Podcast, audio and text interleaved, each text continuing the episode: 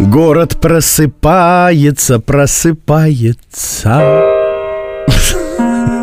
По-моему, город засыпает. Не-не-не, нельзя засыпать. Это просто такой, да, условный рефлекс, который у всех взрослых людей, я думаю, ассоциируется со сном.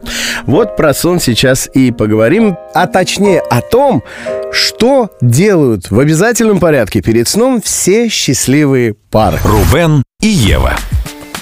А, избегать разговоров о работе в постели э, рекомендуют э, специалисты по сну. Даже если у вас такая работа, что о ней хочется говорить в постели. И даже если вы вместе работаете, никаких разговоров о работе.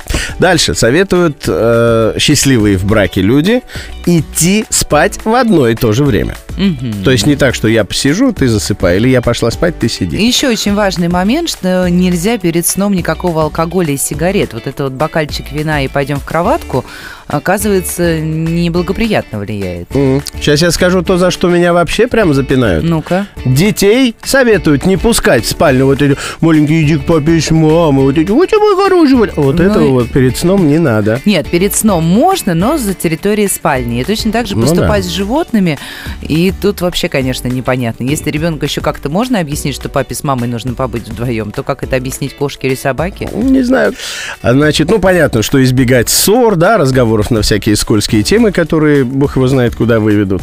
Это очередная рекомендация, чего перед сном не надо делать.